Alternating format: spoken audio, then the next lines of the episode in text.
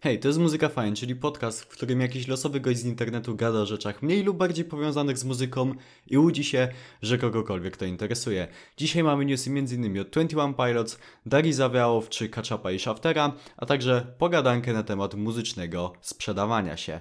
Oczywiście, jak zawsze nie mamy czasu do stracenia, więc lecimy z newsami. Newsy zaczynamy sobie od tego, że 21 Pilots wydali trzeci singiel przed premierą swojego nowego albumu, i szczerze mówiąc, nie jest moim zdaniem aż tak zły, jak wiele osób mówi, ale no generalnie 21 Pilots stać na trochę więcej, zwłaszcza w kwestii refrenu. Niemniej jednak czekam dalej na premierę płyty. Będzie ciekawe zobaczyć, jak potoczy się dalej trajektoria 21 Pilots. Nowym utworem przed piątkową premierą pochwaliło się również The Devil Wears Prada. Kawałek nazywa się Nightfall i ja pierdolę, ale to jest dobre. Moja twarz i kark zostały zmasakrowane. Ta nadchodząca epka to będzie czyste szaleństwo. Mike Kranika drze mordę jak obłąkany. Produkcja jest top tier, riffy pyszne, a breakdowny miażdżące. Jaram się niesamowicie. Daria Zawiało wypuściła trzeci singiel zapowiadający jej nowy album i po raz kolejny jestem bardzo zadowolony. Nawet nie wiem czy Żółta Taksówka, bo właśnie tak nazywa się ten najnowszy kawałek, nie podoba mi się z tej trójki najbardziej. Refren uderza prosto w serce, Daria znowu na propsie. If I Die First i See You Space Cowboy wydali swój split o nazwie A Sure Disaster. Problem ze splitami na Spotify jest taki, że nie da się ich wrzucić na platformę jako całość, bo Spotify uzna wtedy, że wszystkie utwory są obu artystów, a no tak nie jest, tylko jeden jest wspólny, a po dwa zrobiły osobno zespoły. Tak czy inaczej ten split to iste szaleństwo i swoisty throwback do post-hardcore i screamo z pierwszej dekady XXI wieku. W odświeżonej wersji uwielbiam każdą sekundę tej epki. Hot Maligan również podzielili się nowym singlem i ponownie pokazali, że są mistrzami w nazywaniu swoich utworów, bo kawałek nazywa się Featuring Mike Hopus, co jest cudownym żartem na temat ilości piosenek, na jakich gościnnie pojawiał się na przestrzeni lat wokalista Blink-182. Ketchup i Shafter podzielili się swoim nowym utworem Weird Flex, Przesłuchałem go póki co tylko raz, ale naprawdę mi się całkiem podoba. Beat jest super, a Ketchup po raz kolejny pokazuje, że drzemie w nim bardzo duży potencjał i wraz z premierą tej piosenki wleciała zapowiedź jego debiutanckiego albumu. Na pewno będę miał tą sytuację na oku. No dobra, tyle z newsów na dzisiaj, pora na pogadankę i wymyśliłem sobie dzisiaj, że chciałbym sobie pogadać na temat sprzedawania się w muzyce, bo jest to temat, który mimo upływu lat dalej nie milknie, jest on dalej bardzo gorący. I chciałbym mimo wszystko rozwiać kilka wątpliwości, bo jest masa dezinformacji w tym temacie moim zdaniem.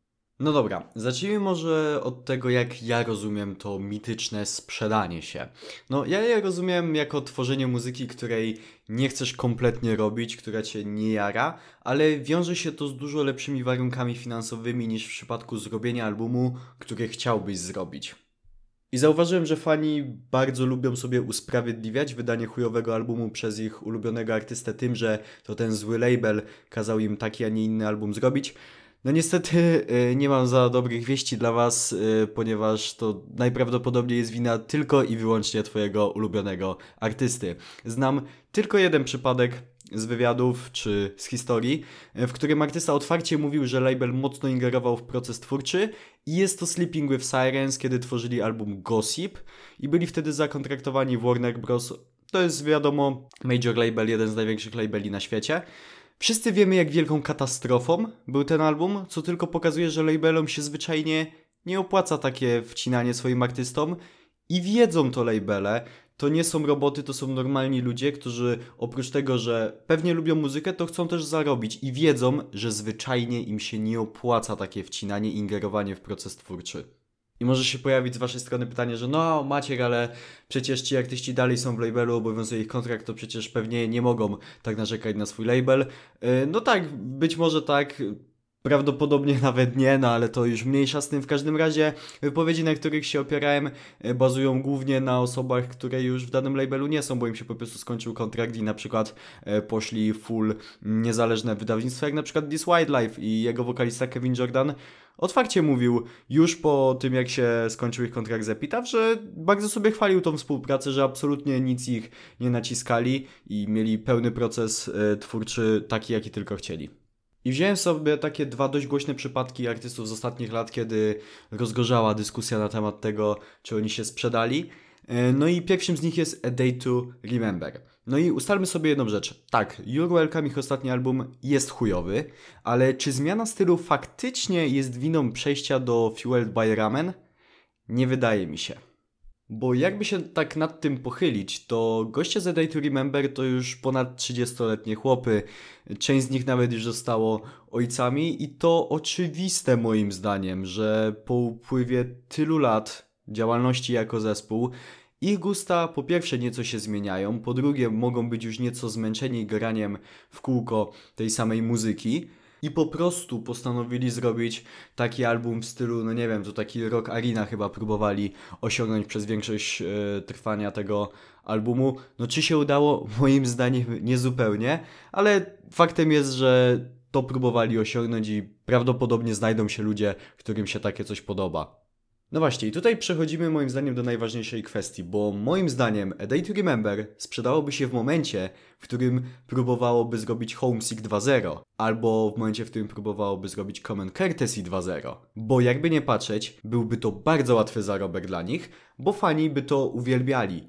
Ci, których już zdobyli, i tak by kupili Homesick 2.0 i tak by kupili Common Courtesy 2.0, bo za to pokochali A Day to Remember. Więc dla nich byłby to bardzo łatwy zarobek. Postanowili jednak zaryzykować, mimo że wiedzieli, że części fanom bardzo się to nie spodoba. A tak, zrobili album, który fakt faktem moim zdaniem nie jest dobry, ale przynajmniej zrobili coś zgodnego z sobą, coś co faktycznie chcieli zrobić zamiast odcinać kupony od Homesick czy Common Courtesy.